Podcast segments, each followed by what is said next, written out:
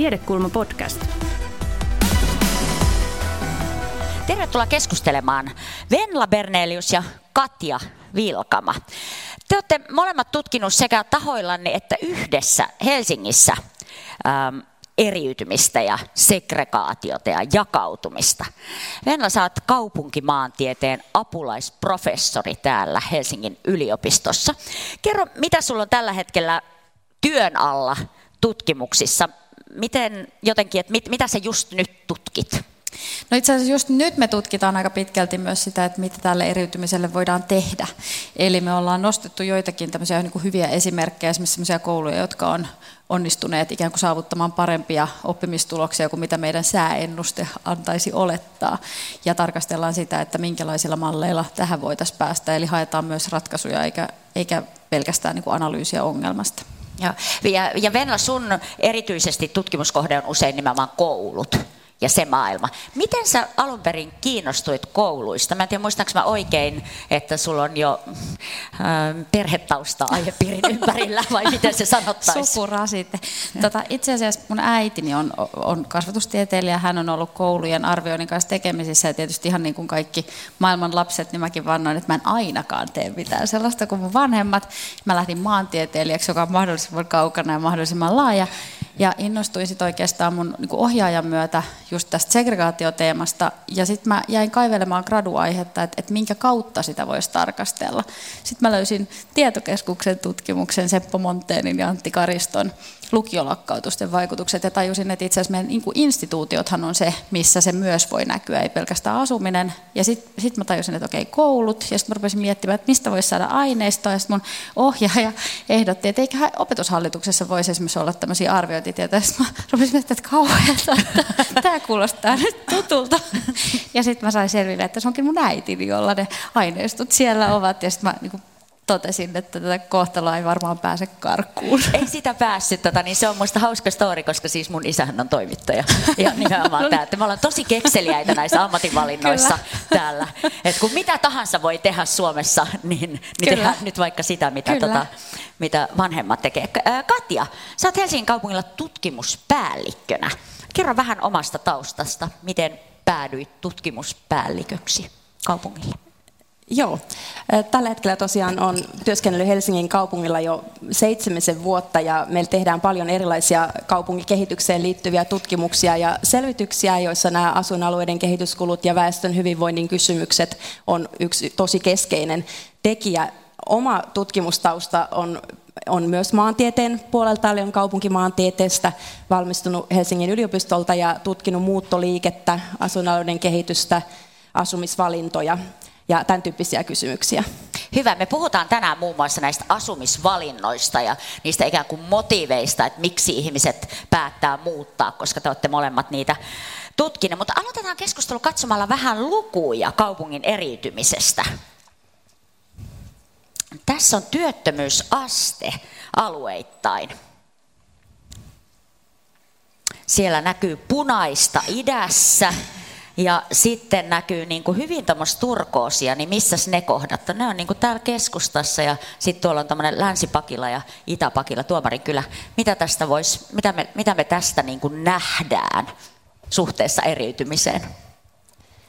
No tässä näkyy suhteellisen isoja eroja työttömyysasteessa. Toki sitten kun hypätään tänne globaaliin keskusteluun, niin nämäkin erot ovat kovin, kovin maltillisia, mutta näkyy tavallaan sitä, miten Helsinki on alueellisesti erilaistunut ja eriytynyt aika monenkin eri tekijän suhteen, että tässä tavallaan nyt kuvataan työttömyysasteen kehitystä, mikä tietysti yhtäältä on, kiinnittyy koulutuskysymyksiin, asuntokannan alueellisiin eroihin ja vähän niin kuin historiallisiin kehityskulkuihin, miten tämä kaupunki on rakentunut vuosikymmenten saatossa.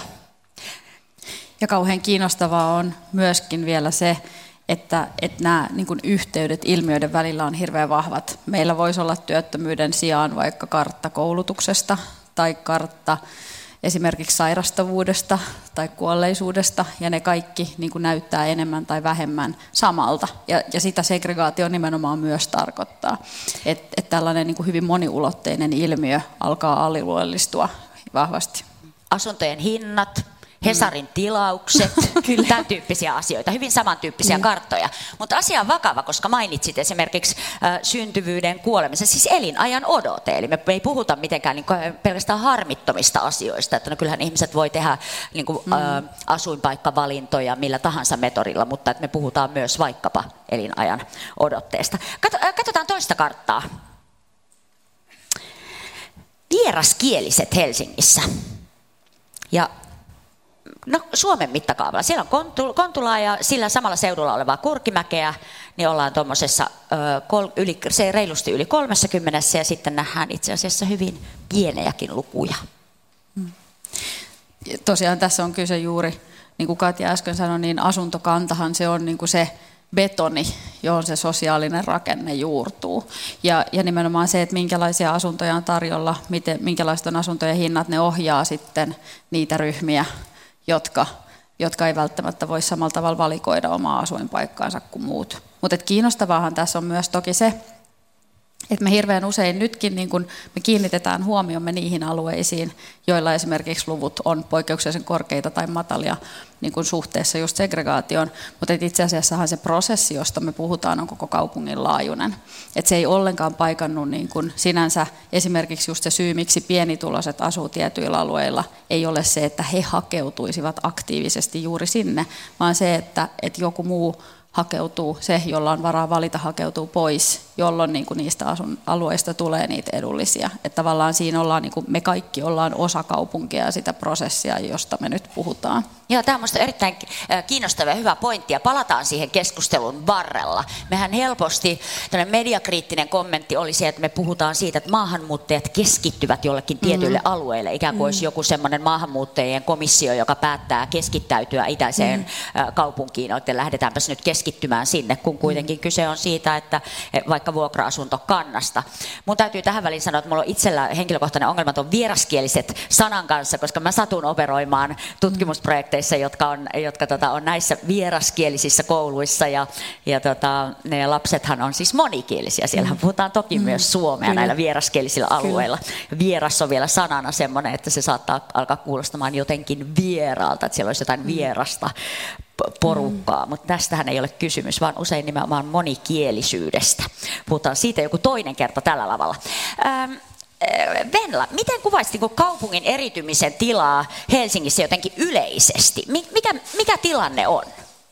No tilanne on aika eurooppalainen. Et, et oikeastaan minusta ehkä niin se, mikä on merkittävä harhaluulo, on se, että meillä olisi joku sellainen lintukoto, jossa ei vielä ole mitään niitä pulmia, joita niin kuin suuressa maailmassa jossain nähdään.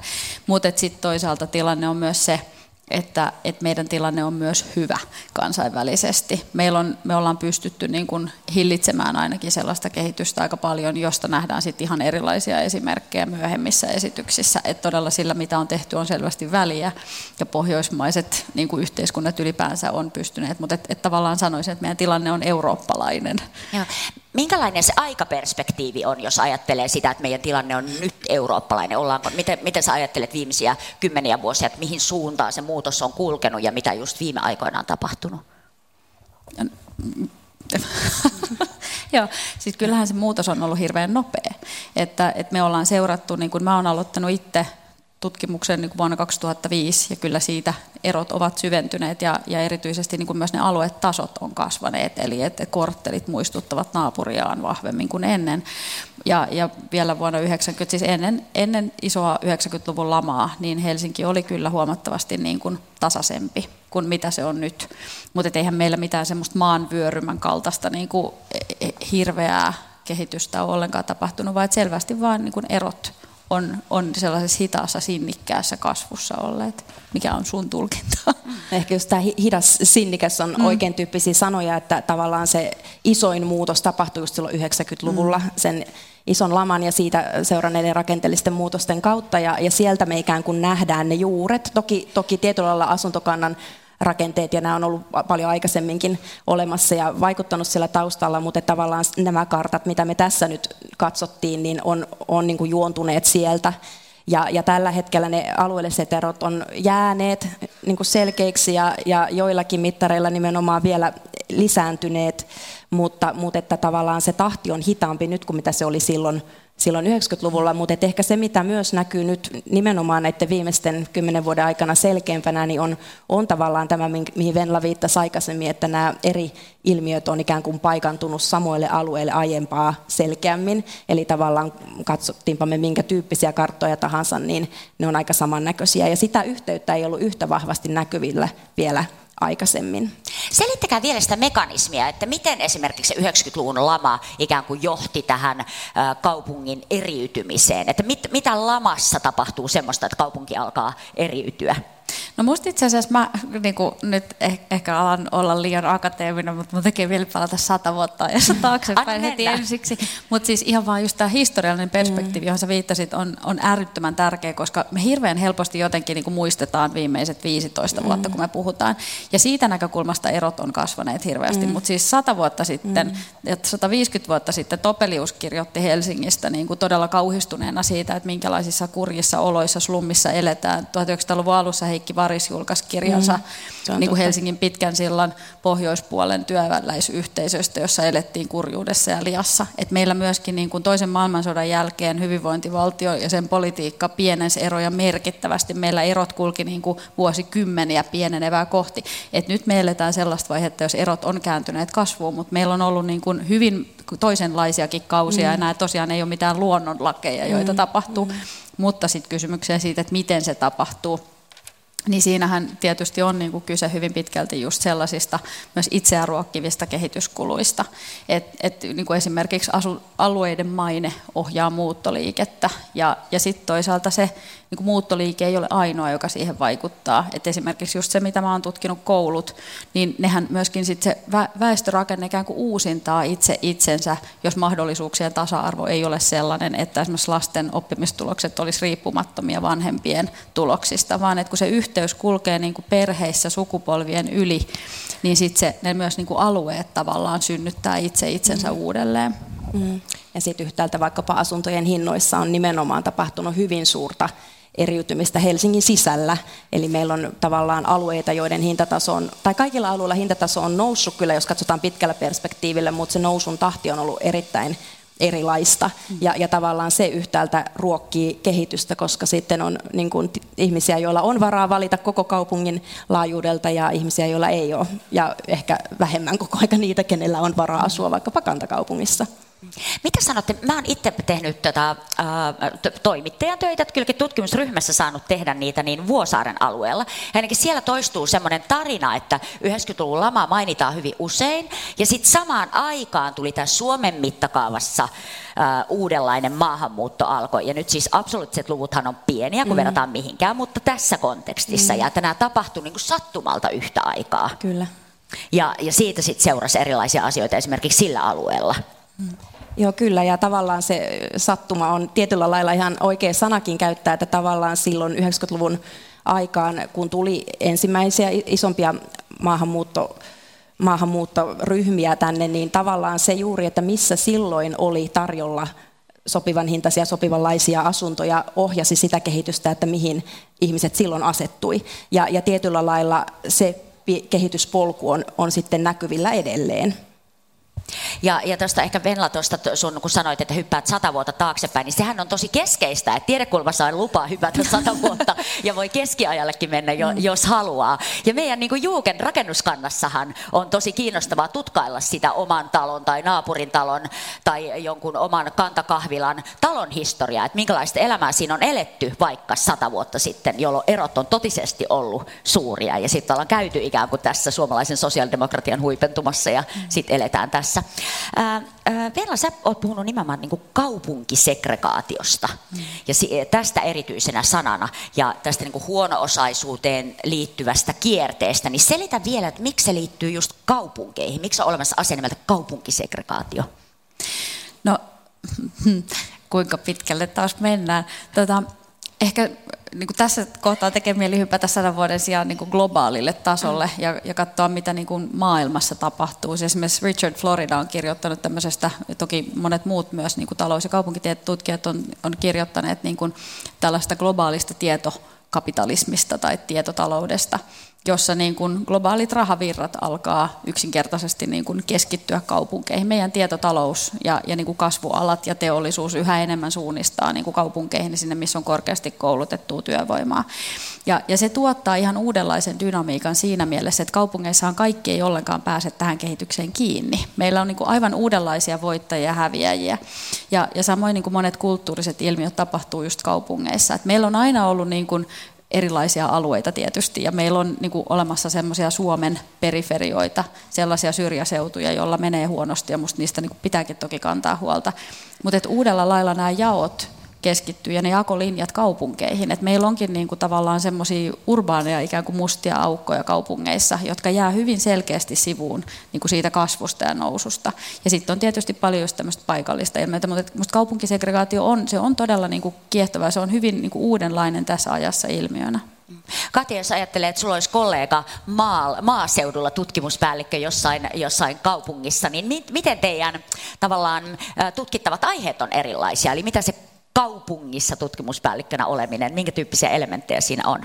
No ehkä vähän tämä, mitä Venla kuvasikin, että tietynlainen ääripäät korostuu kaupungeissa, että on yhtäältä niin kuin eh, minilaboratorio koko, koko Suomen kehityksestä nähtävissä sen kaupungin rajojen että sisällä, että, että toki niin kuin tietyt väestökehitykseen liittyvät ilmiöt ihan yhtä lailla näkyy maaseudulla, väestön ikääntyminen ja väestöhyvinvoinnin kysymykset ja asuntotarjonta ja kaikki nämä on niin kuin samaa, mutta, mutta kaupungeissa ehkä korostuu just se ilmiöiden niin kuin mittakaava erilaisena ja sitten nimenomaan se monitasoisuus mitä ei sit samalla lailla näkyisi pienemmillä paikkakunnilla. Ja, ja sitten tietenkin yksi, yksi keskeinen tekijä on juuri tämä maahanmuuton merkitys, että se on ihan niin kuin kansainvälisesti varsin kaupunkikeskeinen ilmiö, että ulkomaalaistaustainen väestö keskittyy yleensä suurempiin kaupunkeihin, joissa on niin kuin paremmat työllisyysmahdollisuudet ja, ja ikään kuin mahdollisuus muodostaa omia yhteisöjä myös. Niin, et ja mun mielestä tässä kaupungeissa näkyy se, mikä mun mielestä maantieteessä on kaikista kiinnostavinta, että sillä todella on väliä, missä asiat tapahtuu. Et me ei suinkaan, me hirveän helposti puhutaan niin kuin kaupungeista tai maaseudusta tai, tai jotenkin hirveän suurista sellaisista niin kuin tilastollisista avaruuksista, mutta tosiasiassa me kaikki niin me asutaan jossain. Se, missä me asutaan, vaikuttaa siihen, kenet me tavataan kadulla ja se mm. vaikuttaa siihen, että keiden kanssa meidän lapset käy koulua, minkälaisia prosesseja sinne muodostuu ja se, se todella niin kuin vaikuttaa asioihin. Mm. Kyse ei ole ole vaan niin kuin siitä, että, että meillä on joku tilastoavaruus, jossa jotakin tapahtuu, vaan niistä paikallisista prosesseista. Ja ne erot on loppujen lopuksi hirveän tärkeitä. Mm. Ja niiden mm. tutkimus selvästi niin kuin kansainvälisestikin nousee nyt tosi, tosi suureksi. Ja se semmoinen, kun me puhutaan näistä kuplista yhteiskunnassa, niin ne todella on niin kuin kuplia alueilla myöskin. Mm. Kun äh, koulukeskustelu esimerkiksi on iso tässä kaupunkisegregaatiokeskustelussa, niin, niin kertokaa vielä, että miksi tämä ilmiö koskee erityisesti lapsia ja koululaisia? No, tästä on hirveän paljon tutkimusta, tietysti kun on huomattu, että globaalistikin tosi monilla kaupunkiseuduilla erot ovat niin kuin kääntyneet kasvuun tai ne on olleet suuria, niin se on herättänyt kiinnostuksen siitä, että, että mille kaikelle sillä voi olla väliä tai kehen vaikuttaa. Ja siinä niin kuin hyvin iso määrä tutkimuksia alkaa osoittaa, että itse asiassa lapset, jotka niin kuin kasvaa, heidän elinpiirinsä on paljon paikallisempi kuin aikuisten muutenkin. Että me aikuisethan hyvin usein niin kuin suhaillaan aika paljon, ystävät on pitkin ja töissä käydään muualla, mutta että lapset on hyvin sille paikallisia otuksia. Ja, ja siinä kun lasten niin kuin kasvu ja kaikki sosiaalistuminen on vielä kesken, niin siihen myöskin niin kuin se elinympäristö vaikuttaa tosi voimakkaasti sit tulevaisuuden kehityskulkuihin ja sen takia just eriytyminen on niin kuin erityisesti lapsille todella keskeinen ilmiö. Esimerkiksi Yhdysvalloissa on havaittu, että vielä 35-vuotiaana voidaan nähdä tilastollisia niin kuin ihan yhteyksiä ja ilmeisesti ihan siis vaikutuksia siitä, että minkälaisella asuinalueella on kasvanut. Siellä tietysti erot on hyvin suuret, että Suomessa tämä on vielä paljon paljon niin kuin heikompi. Ja tässä mielessä minulle tulee lapsista mieleen myös se, että, että Helsinki kuitenkin liitetään vielä vahvasti ajatus turvallisuudesta. Mm. Ja lapsethan liikkuu meillä enemmän just siksi, että me vanhempina kouluikäiset voidaan päästää menemään. Että mun lapset voi mennä Kontulan skeittihalliin itsekseen, koska tämä on Helsinki. Ja, ja monet muualta tulleet ihmettelee sitä, että tämän ikäiset pyörii täällä keskenänsä. Että vaikka lapset on ihanasti sanottu paikallisia otuksia, niin jos me ollaan turvallisissa raameissa, niin niiden äm, toimintakenttä laajenee. Mm. Joo. Tämä on ihan totta ja turvallisuus on ehkä yksi, yksi keskeinen ilmiö tässä, mikä, mikä niin kuin toistaiseksi onkin täällä Helsingissä säilynyt hyvin, hyvin hyvällä tasolla, että myös niin kuin alueilla koettu turvallisuus, niin ei ole päässyt millään alueella liian, liian ikään kuin huono. Siirrytään kohta siihen asumiseen, mutta vielä lopuksi, niin ähm, OECD on nostanut kaupunkisegregaation ilmastonmuutoksen rinnalle ikään kuin tämmöiseksi isoksi globaaliksi ratkaistavaksi haasteeksi. Ja OECDtä kiinnostaa yleensä raha ja talousasiat. Niin selittäkää vielä, että miten segregaation eriytyminen, eriytyminen liittyy kansantalouteen. Miksi se on kiinnostava asia talouden näkökulmasta? No se liittyy esimerkiksi just tämän kyseisen OECD-raportin mukaan nimenomaan siihen, että, että sillä juuri niin kuin sanoin, niin maantieteellä on merkitystä, että sillä on väliä, miten me ikään kuin jaetaan ihmiset, ihmiset kaupunkiin. Et, et yksi hyvin semmoinen arkipäiväinen esimerkki siitä, miksi sillä on väliä, on siis se, että et kyllähän semmoinen niin sosiaalinen kontrolli ja odotukset vaikuttaa ihmisten käyttäytymiseen. Et jos jollain alueella on hyvin siistiä ja jos, jos ihmiset voivat pääsääntöisesti hyvin, niin ei sinne niin kuin itsekään roskaa pudota kadulle. Ja, ja toisaalta sitten kääntäen sellaiset alueet, joille keskittyy voimakkaasti ongelmat, niin, niin ne voi niin kuin ruokkia hyvin monella tapaa ja tuottaa just lapsille esimerkiksi sellaisia hyvin negatiivisia niin kuin tulevaisuuden odotuksia. Ja esimerkiksi muistan Saksasta tutkimuksen, jos oli tutkittu koululaisten haaveammatteja, niin, niin oli, löytyi pari sellaista huono-osaisten alueiden koulua, jossa poikien yleisin haaveammatti oli huumediileri, koska sen, sen ryhmän he olivat nähneet menestyvän. Ja, ja niin kuin tämän tyyppisten ilmiöiden kautta OECD on nimenomaan huolissaan siitä huono-osaisuuden keskittymisestä. Ja ihan yksi luku, vaan yksittäisenä asiana Amsterdamin kaupunki, jos koulujen väliset erot on hyvin suuria, käyttää joka vuosi 160 miljoonaa euroa niiden koulujen niin kuin tukemiseen tällaisilla niin kuin huono-osastuneilla alueilla. Ja, ja kyllä se niin kuin heidän tulkintansa on, että jos ne oppilaat olisi jakautuneet niin kuin tasaisemmin vaan kouluihin, niin se summa olisi todella merkittävästi pienempi. Iso, jos, jos vähän summaa tätä alkukeskustelua on se, että viime vuosina on tapahtunut Suomessa tämmöistä tai Helsingissä tämmöistä eurooppalaistumiskehitystä ja että se koskee meitä kaikkia, että se ei ole johonkin huono-osaisiin liittyvä asia tuolla jossain.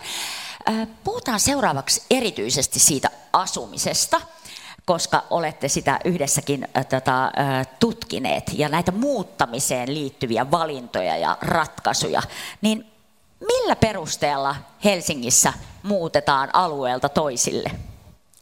No kyllähän ihan keskeiset tekijät muuttoon, niin kuin meillä varmaan kaikilla liittyy elämäntilanteen muutoksiin ja, ja tavallaan niihin tarpeisiin, mitä liittyy asumiseen yleensä, että asuntoon, että halutaanko, äh, tarvitaanko isompaa asuntoa tai ollaanko kenties vaihtanut työpaikkaa niin kauas, että on tarve muuttaa vähän lähemmäs ja, ja tai halutaanko mennä vuokra-asumisesta omistusasumiseen tai, tai päinvastoin, tai jos perhe, perhetilanne muuttuu, niin voi tulla erilaisia tarpeita. Tämä on niin se ihan ykkösasia.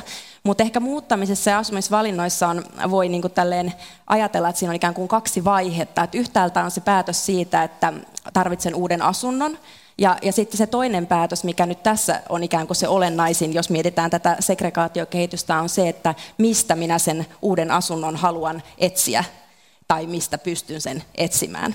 Eli tavallaan sitten siinä vaiheessa tulee se pohdinta siitä, että minkälainen se asuinympäristö on, jossa haluaisin asua tai, tai miten se ikään kuin lasten näkökulmasta vaikka millaista kasvuympäristöä se tarjoaa ja, ja näin poispäin.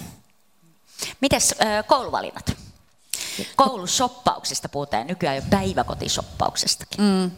Joo, kyllä. Onko se todellinen ilmiö Helsingissä? No sitä ei itse asiassa, niin kuin meillä ei sellaista tutkimustietoa, joka niin kuin jotenkin niittaisi tämän nyt niin kuin varmuudella, niin ei ole, mutta kyllähän meillä on paljon viitteitä siitä ja lapsiperheet niin kuin haastatteluissa kertoo, että, että kyllä tämä on niin kuin keskeinen asia, mutta ehkä se kuitenkin niin kuin näyttää meillä olevan toistaiseksi vielä niin, että ikään kuin Katjan kanssa juuri aiheesta kirjoitettiin, niin Katja muotoili sen hyvin, että se niin koulu on osa sitä pakettia. Että tavallaan semmoisen turvallisen asuinympäristön pakettia. Ja, ja että siinä mielessä niin kuin mä jotenkin itse ajattelen myöskin vanhempana, että onneksi meillä tilanne ei edelleen ole sellainen, että meidän niin asuinalueiden väliset erot olisi jotenkin niin, niin jyrkkiä, että ihmisillä täytyisi olla sellainen kokemus niin kuin sellaiseen oikeasti niin loukkuun ja vangiksi jäämisestä – sellaiselle niin kuin jollekin heikentyvälle alueelle, jossa myös sit niin kuin koulu olisi lapsille uhka. Ja, ja tämähän on niin kuin sellainen vanhempia niin kuin aika ankarasti piiskaava ajatus niin kuin sellaisissa kaupungeissa, joissa erot on tosi suuria, koska niissä ihan aidosti tietysti niin kuin osa perheestä voi pelätä, mitä tapahtuu, jos niin kuin ei pystykään kiipimään ikään kuin turvaan jostakin. Mutta meillä ne erot on vielä sen verran pieniä, että niin kuin onneksi, ja meidän koulujärjestelmä on hyvin semmoinen niin kuin tasaisesti kuitenkin laadultaan kaikkialle ulottuva, että et, et meillä niin kuin se tosiaan on osa pakettia vielä. Se ei ole niin kuin osa sellaista elämän pelastusrengasta, jota täytyisi niin kuin jostakin hakea. Miten teidän tota, muuttoaineistoissa näkyy alueiden maine? Se, että minkälainen maine milläkin alueella on, että onko se jotenkin raffi tai sitten onko se jotenkin niin kuin, että siellä elämä on jollakin tavalla sit hyvää niin. ja No, meillä, meillä oli sellainen tutkimushanke nyt jo muutama vuosi sitten, missä haastateltiin ihmisiä heidän, heidän asumisvalinnoistaan, sekä, sekä henkilöitä, jotka olivat juuri muuttaneet, että sitten henkilöitä, jotka olivat asuneet pidempään samalla alueella, niin, niin tässä haastatteluainosta se nousi, nousi kyllä esille sellaisena tekijänä, jota, jota pohditaan. Ja ehkä erityisesti niin päin, että jos alue ei ole entuudestaan tuttu, niin, niin silloin sillä maineella on merkitystä siihen, että on ikään kuin mielikuvia jostakin alueesta, jotka vaikuttaa sit siihen, että nouseeko se alue ikään kuin vaihtoehtoisten paikkojen listalle ollenkaan vai ei.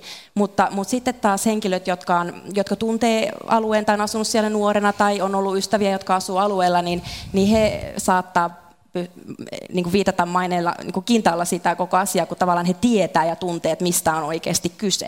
Mutta, mutta kyllä sillä on merkitystä, niin kuin Venlaki aikaisemmin tuossa korosti, että koska tavallaan sitä kautta me osittain sitä mielikuvaa kaupungista rakennetaan. Se on minusta kiinnostava ajatus, että maine on vahvempi niiden keskuudessa, jotka ei asu siellä alueella. Mutta eikö turvallisuuden tunne ole samanlainen? Että ihmiset, jotka mitattu turvallisuuden tunne, että sillä omalla alueella tuntuu turvallisemmalta kuin jossain muualla, kun se on tietenkin tuttua. Niin kuin osaa suunnistaa ja tietää mm. ikään kuin paitsi paikat että ihmiset ja, ja pystyy sillä lailla omilla valinnoillaankin rajaamaan sitä li, omaa liikkumistaan, niin se voi olla ihan turvallista, kun taas jollekin toiselle joku kadunkulma voi näyttää paljon pelottavammalta, kun ei tunne sitä paikkaa. Mä otan tähän väliin yhden tota 14-vuotiaan Annin äh, sitaatin. Mä, yhdessä mun projektissa on, nimenomaan Vuosaaressa operoidaan edelleen, niin pyydetty koululaisia monessakin eri vaiheessa, eri vuosina, niin kirjoittamaan omasta kotiseudustaan. Ja siinä on kiinnostavaa se, että he usein argumentoi sitä oletettua mainetta suhteessa siihen sitä omaa aluetta. Hekin niin tunnistaa, että mm. tähän mun, mun kotialueeseen mm. liittyy jotain ajatuksia. Näin Anni 14. Mä oon syntynyt Vuosaaressa. Olin alaasteen Hettarissa ja nyt yläasteella on Tehtiksessä. Asun vanhassa Vuosaaressa. Tuun pyörällä kouluun, jos ei sada. Mulle tulee Vuosaaresta mieleen nuoriso ja mummelit. Täällä kaikki nuoret on yhdessä, eikä vaan silleen, että olisi pelkkiä suomalaisia. On kaikkia erilaisia, maahanmuuttajia ja muita, kukaan ei näytä samalta. Se on musta kiva. Mummeleita on kahdenlaisia, sanoi Anni. Toiset katsoo ja valittaa, että mitä sä teet, ja toiset on tosi iloisia ja ystävällisiä ja tulee juttelemaan, vaikka ei olisi koskaan nähnyt aiemmin.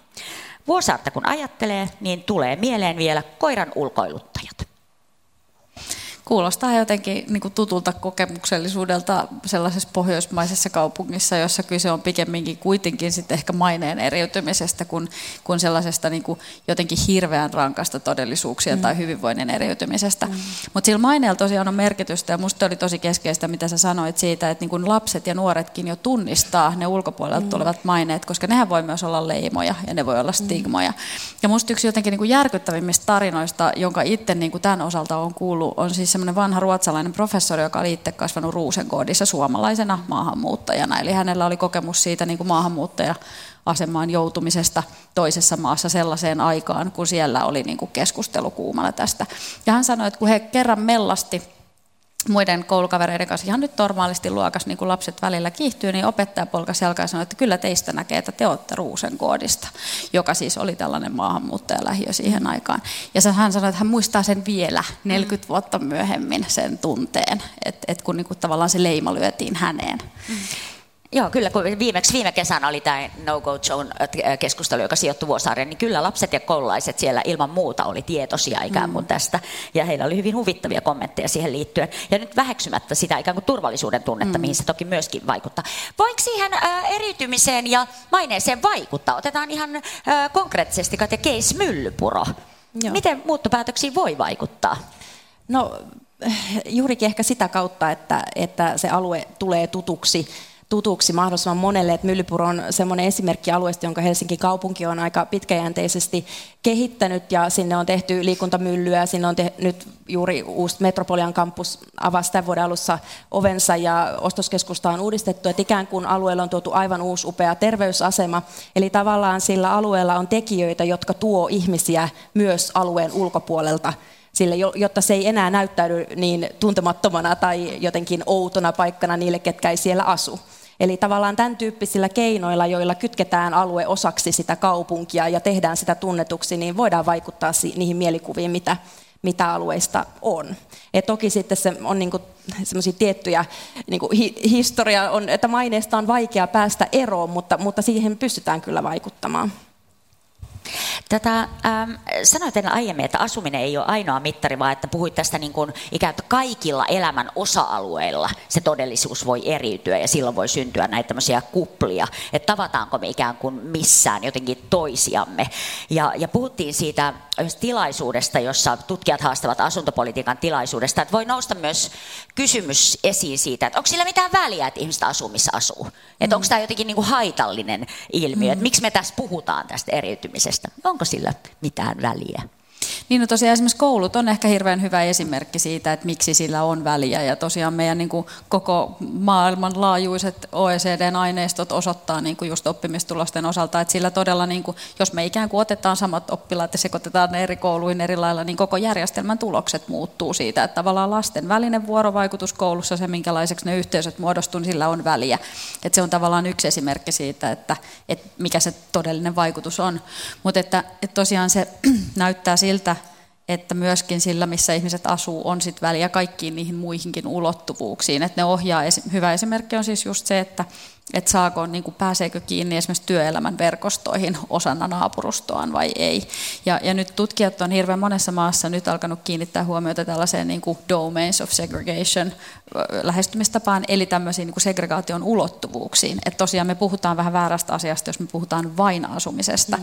kun tosiaan niin kuin meillä on evidenssiä siitä, näyttöä siitä, että esimerkiksi niin kuin ihmiset käy töissä usein hyvin samankaltaisten ihmisten kanssa kuin he itse on, ja lapset käy koulua samankaltaisesti samankaltaisten ihmisten kanssa. Ja, ja, ja tota, niin kuin monet vaikka vierekkäiset ravintolatkin voi olla niin kuin väestöltään ihan eriytyneet, että niin kuin ihmisillä on tavallaan ne omat juttunsa, johon eriydytään. Ja tämähän on niin kuin tämän tyyppisen niin kuin eriytymisen ainakin tulkitaan myöskin lisääntyneen asumisen eriytymisen myötä. Ja sitten tullaan siihen tulevaisuushorisonttinäkökulmaan, mm. että tavallaan minkälaisen maailman näin itselleni mahdolliseksi, mm. mm. tästä jos ajatellaan lapsia tai nuoria ja mm. koululaisia. Niin mä, mä näkisin myös just näin, kun Venla sanoi, että ei, ei välttämättä ole niin suurta väliä, missä, missä niin kuin aikuisiässä asuu, mutta mm. juurikin se, että missä kasvat ja minkälaisia vaikutuksia ja minkälaisia ihmissuhteita silloin pääsee luomaan, niin se on niin kuin merkityksellistä ja heijastuu sitten pidemmällekin. Mm.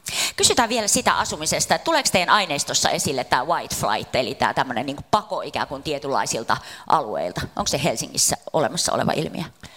No ehkä mä en käyttäisi tätä white flight-sanaa sinällään, mutta, mutta kyllä näkyy selkeästi muuttoliikkeessä semmoisia alueellisia rakenteita, että jos katsotaan ikään kuin riittävän pitkän aikajänteen äh, muutosta, niin, niin nähdään, että on, on tiettyjä alueita, joilla vaikkapa niin kuin kantasuomalainen äh, lapsiperheväestö on vähentynyt ja nimenomaan se muuttoliike on, on, on suuntautunut niin kuin poispäin näiltä alueilta, mutta, mutta tavallaan mikä siellä on se pohjimmainen syy, on, on sitten se kysymys, mihin niin tämän tyyppisissä, kun katsotaan tilastoista näkyvää muuttoa, niin ei päästä niin suoraan kiinni.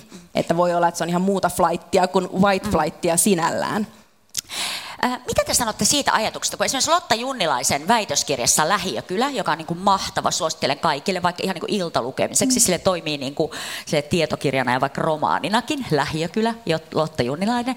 Kuvataan, nyt mä vähän oion, oion, se on perusteellinen teos, mutta että esimerkiksi sitä ajatusta, että, että voi tuntua myös hyvältä asua ikään kuin kaltaistensa joukossa. Että se voi tuntua turvalliselta ja yhteisölliseltä ja kodikkaalta ja ehkä just ei yhteisölliseltä siinä mielessä, kun ää, kaupungin virkamiehet haluaisivat, vaan niin kuin jotenkin sitä omaa yhteisyyttä. Niin minkälainen, mitä, mitä ajatuksia se teissä herättää se ajatus siitä, että voi tuntua niin kuin kivalta olla kaltaistensa mm. kanssa? Tuossa on mun mielestä niin kuin hirveästi positiivista ja sitten siinä on myös hirveästi uhkia. Mm. Et tietyllä tavalla se positiivinen puolihan on just se, että et, et niin kuin ihmiset usein hakeutuu. Mehän tiedetään myöskin, niin kuin esimerkiksi Katja on kirjoittanut näistä niin kuin etnisistä enklaaveista, että ihmiset usein haluaakin niin kuin hakea omaa, jotenkin omaa viiteryhmäänsä ja, ja ihmiset niin kuin totta kai siitä parhaimmillaan rakentuu hirveän positiivinen yhteisöllisyys. Mutta että sittenhän aina niin kuin, tavallaan kaikki se ei välttämättä ole, jos meillä tosiaan niin kuin se yhteisöllisyyden pääasiallinen niin kuin ikään kuin suunta on sitten sellainen, että siihen linkittyy jonkunlainen huono-osaisuus, niin siitähän voi myös tulla semmoinen niin kuin vaan ikään kuin eriytyviä todellisuuksia, jossa myös odotukset eriytyy. Nyt ihan siis arjen esimerkkinä se, että jos lapsi on sellaisella luokalla, jonka yhdenkään niin kuin luokkakaverin vanhemmista kenelläkään ei ole mitään peruskoulun jälkeistä koulutusta, niin, niin se, se voi jättää sellaisen niin kuin horisontin maailmaan, että se ei myöskään ole mahdollista. Että tietyllä tavalla niin kuin sellainen tietynlainen niin kuin sekoittuneisuus voisi myös avata niin kuin ihan lapsillekin sellaisia niin kuin tulevaisuushorisontteja, että ne tietää, että mitä kaikkea maailmassa on. Ja, ja jos niin kuin luokkakaverin perhe lähtee museoon keskustaan, niin ehkä hänetkin otetaan sitten joskus mukaan. Et, et tavallaan niin kuin siihen musta liittyy kauheasti mahdollisuuksia ja, ja niin kuin sellaisia niin kuin positiivisia mahdollisuuksia, mutta sitten jotkut ilmiöt myös voi olla siinä ongelmallisia. Niin ehkä, ehkä tavallaan siinä Lotan väitöskirjassa tulee hyvin, hyvin esille just se, että tavallaan huolimatta siitä alueesta, niin asukkailla voi olla ihan hyvä asua siellä. Ja se on mun mielestä tärkeää pitää mielessä ja näkyy myös niissä tutkimuksissa, mitä, mitä me ollaan tehty näistä asumisvalinnoista, että ihan riippumatta siitä alueesta, niin, niin asukkaat voi olla erittäin tyytyväisiä sillä alueella ja heillä voi olla hyvin niin kuin vilkas naapurus, naapurussuhteet ja näin poispäin, niin se on todella arvokasta. Ja, ja usein, usein siihen liittyy, liittyy tavallaan nimenomaan alueella pitkään asumista, jolloin ikään kuin on juuret niin sanotusti maassa ja paljon, paljon he, he saattaa puhua tavallaan naapurin mummosta, joka on tämmöinen varamummo lapsille, ja, ja tämän tyyppiset tukiverkothan on todella, todella arvokkaita, ja niitä ei missään nimessä käy niin kuin väheksyminen, mutta, mutta sitten siinä on just tämä näkökulma, minkä Venla sanoi, että mikä se on ikään kuin sitten se verkostoituminen niin kuin muuhun kaupunkiin ja erityisesti lasten ja nuorten näkökulmasta sitten ikään kuin ne mahdollisuuden näkymät. Ja tämähän ei ole niin kuin mun mielestä siis tällainen yhteisöllisyys ei ole sinänsä mikään niin kuin argumentti sen puolesta, että meillä pitäisi olla segregaatiota, koska siis ihmisethän niin, voi niin. nimenomaan muodostaa hirveän positiivista yhteisöllisyyttä hirveän monin perustein. Ja esimerkiksi itse asiassa nämä tämmöiset etniset enklaavit, eli se, tällaiset esimerkiksi pikku-Italiat vaikka jossain mm. pohjoisamerikkalaisissa kaupungeissa, niin ne voi itse asiassa olla hirveän hyviä esimerkkejä just siitä, että, että vaikka niin kuin kaikki jakaa jonkun kulttuurisen taustan, niin esimerkiksi tulotasot voi olla hyvinkin erilaisia siellä. Mm. Että tavallaan kyse ei silloin olekaan sellaista niin kuin moniulotteista jostain huono-osastumisesta. Mm, mm. Että tavallaan musta siinäkin niin kuin pitäisi olla kauhean tarkka. Samoin kuin siinä, että kaupungin osathan voi olla ihan erilaisia. Että semmoinen urbaani ihana diversiteetti, josta me tykätään, että on niin kuin jossain on ihan eri fiilis, niin senkään hän ei tarvitse olla niin kuin ollenkaan sama asia kuin segregaatio. Eli meillä voi olla niin kuin kaupunki, joka on hirveän elävä, jos on hirveän paljon erilaisia, aivan erituntoisia, vaikka niin kuin jossain on hyvin ekologinen asuinalue ja jossain taas mm. taidepainotteista ja kaikkea, ilman että sen täytyy niin kuin mitenkään kääntyy niin kuin tulotason tai hyvinvoinnin eroiksi. Samoin voi olla hirveän positiivisia yhteisöjä ilman, mm. että niiden täytyy olla niin kuin homogeenisia yhteisöjä. Tämä on minusta tosi tärkeä pointti tässä mm. keskustelussa. Me ei olla hakemassa ikään kuin sitä, että, että jollakin tavalla pitäisi, että sosioekonomia ei olisi se ainoa mm. asia, minkä perusteella ikään kuin eriydytään. Tätä niin, keskeinen juttu, jos tässä tulkitsen vähän tätä, tätä keskustelua, niin tulevaisuushorisonttiin me selvästikin niin kuin ikään kuin palataan. Ja sitten voi kysyä, että että, että kun kuitenkin Suomessa eriytyminen on vielä monella mittarilla pientä, niin että onko se lainkaan ongelma. Mutta minusta sitä pitää peilata myös siihen, että mikä on niin Suomen idea. Että me luvataan lapsille ja itsellemme muuta. Me luvataan tasa-arvoisia mahdollisuuksia. Meillä on paljon yhteiskuntia, joissa sitä ei, se ei niin kuin ihan kuin kuulu peruslupaukseen, mm. vaan että täytyy vaan, että koita vaan sieltä sit nousta omillas, miten mm. tahansa. Että ehkä mä ajattelen, että meidän pitää peilata myös siihen meidän lupaukseen sitä, toteutuuko se eli mahdollisuuksien tasa-arvo tai ja niin edelleen. Joo, kyllä, ja tavallaan sitä kautta tuleekin kysymykseen myös eriarvoisuudesta ja siitä, mm. että onko, onko kyse tavallaan siitä, että on itse valittu ja haluttu hakeutua jonkun tyyppiseen tämmöiseen mm. asuinalueelle, niin kuin mihin Venla äsken viittasi, ja vai, vai onko kyse siitä, että ei ole varaa tai mahdollisuutta valita, ja mun mielestä se on aika olennainen kysymys. Toisaalta nostaisin sitten esille myös sitten meidän niin kuin julkisten palvelujen, esimerkiksi niin kuin kaupungin nä, niin kuin kyvyn tunnistaa ja huomioida ne alueelliset erot ja ottaa sen huomioon omissa niin kuin palvelurakenteissaan. Ja, ja jos siihen pystytään, niin sitten myös voidaan ajatella, että asiat on aika hyvin, vaikka meillä olisi erilaisia alueita eri puolilla kaupunkia. Mm. Hyvä. Äh, katsotaan yksi vielä kouluun liittyvä, liittyvä kuva. Eli ähm, tämä kuva kertoo, miten koulutuspolkuun liittyvät valinnat eriytyy alueittain. Lukiokoulutuksessa olevien osuus, osuus 16-18-vuotiaista alueittain. Venla, miten sä meille tulkkaisit tätä kuvaa? No tässä näkyy juuri nimenomaan se, että miten ylisukupolvisia jotkut ilmiöt on. Ja toisaalta sitten kun meillä on segregaatiota, niin se todella sitten näkyy siinä, että, että minkälaisia tulevaisuuspolkuja lapsilla ja nuorilla siellä on. Meillä niin kuin väestörakenne uusintaa tavallaan koulutusjärjestelmän kautta tässä itse itseään, että, että tosiaan niin kuin Jakomäessä alle 40 prosenttia valitsee toisen asteen koulutukseksi lukion ja Lauttasaaressa melkein 90. Ja se ei tietysti en halua ottaa kantaa niin kuin ollenkaan toisen asteen koulutustyyppiin lukioon. Musta ei tietenkään sinänsä ole niin kuin itsestäänselvästi parempi valinta, mutta tämä kertoo nimenomaan siitä erosta, joka meillä on päässyt syntymään. Että eihän suinkaan niin kuin nuorten välillä ei tällaista eroa niin kuin heidän syntyessään ole ollut, vaan että tässä niin kuin nämä rakenteet on ja, ja se sosiaalinen eriytyminen, perheiden eriytyminen sitten näkyy. Mutta kiinnostava kysymys on tietysti se, että että niin kuin eriytyykö tavallaan nuoret nyt sitten vielä vähän enemmän kuin heidän vanhempansa, eli onko sillä niin kuin tavallaan ryhmällä vielä tässä väliä. Ja, ja ainakin niin kuin Yksi asia myös, jonka me tiedetään vaikuttavan tähän, on kyllä myös etäisyydet sitten niin kuin niihin palveluihin. Et, et siitä on myös paljon tutkimusta, että et ikään kuin korkeasti koulutetut vanhemmat kannustaa lapsia hakeutumaan myös niin kuin kauempana sijaitseviin oppilaitoksiin, mutta sitten välttämättä niin kuin heikommin koulutetut ei. Ja siinä esimerkiksi niin kuin lukiolakkautusten vaikutus on mm. näkynyt myös siinä, että sitten varsinkin tämmöisiltä niin kuin heikommin koulutetuilta alueilta niin lukion meno on vielä entisestään tavallaan laskenut. Et meillä on niin kuin monenlaisia semmoisia kaupunkiin ja eriytymiseen liittyviä prosesseja, jotka niin kuin tämän kuvan takana ovat. Mutta tietysti me ei niihin kaikkiin päästä tämän kautta käsiksi, mutta minusta tämä erohan on niin kuin häkellyttävänkin iso. Mm. Siis siitä näkökulmasta, että jos me halutaan nimenomaan pitää kiinni siitä lupauksesta, että kaikkien mahdollisuudet on samat, niin onhan tämä niin kuin syntynyt ero kuitenkin sitten aika suuri. Mitä tälle voi tehdä? Mm. Mit, mitkä on ne ikään kuin ne mekanismit, jotka tähän vaikuttaa sitä kautta, että, että onko jotain, mistä voi tarttua?